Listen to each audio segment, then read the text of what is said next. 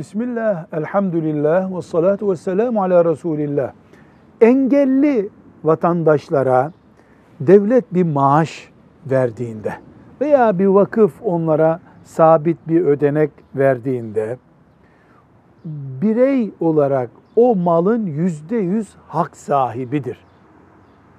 Mesela 20 yaşında, 30 yaşında engelli birisine devlet bir maaş takdir ediyorsa, kanun, o maaşı veren makamın koyduğu kanun, bu maaştan şu kadar, bu kadar istifade eder diye bir kayıt koyduysa onlar, onun dışında hiç kimse o maaştan, o paradan, o haktan herhangi bir şekilde istifade edemezler.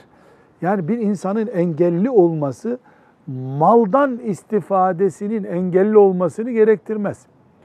Anne ve babası ona baktıkları için veya bir vasisi, ona bakım esnasındaki giderlerini alırlar, ayrı bir mesele. Ama özellikle o nasıl olsa söz sahibi olamıyor, hesabını soramıyor diye suistimal edilen her kuruş kul hakkıdır.